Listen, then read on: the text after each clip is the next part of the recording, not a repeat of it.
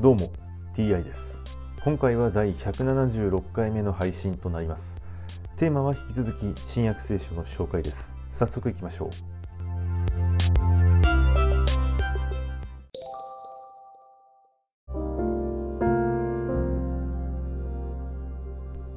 新約聖書第175回。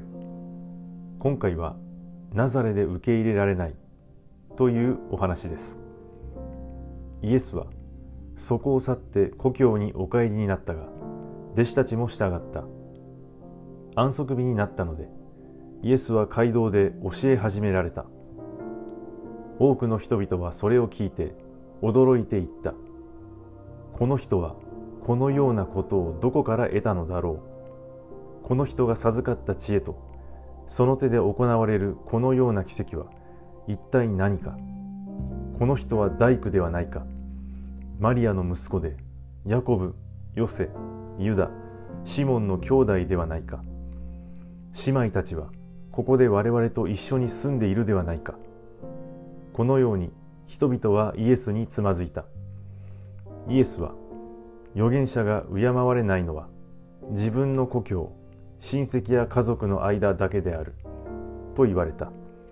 そこではごくわずかの病人に手を置いて癒されただけでその他は何も奇跡を行うことがおできにならなかった。そして人々の不信仰に驚かれた。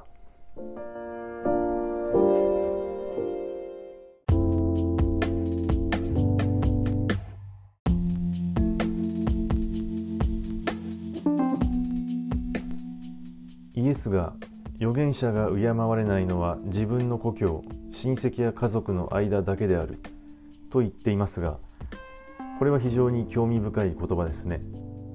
預言者というのはこのようなことが、えー、頻繁に起きるのでしょうか。他のいろんな預言者も自分の故郷親戚や家族で、えー、敬われなかったという記録が残っているんだと思います。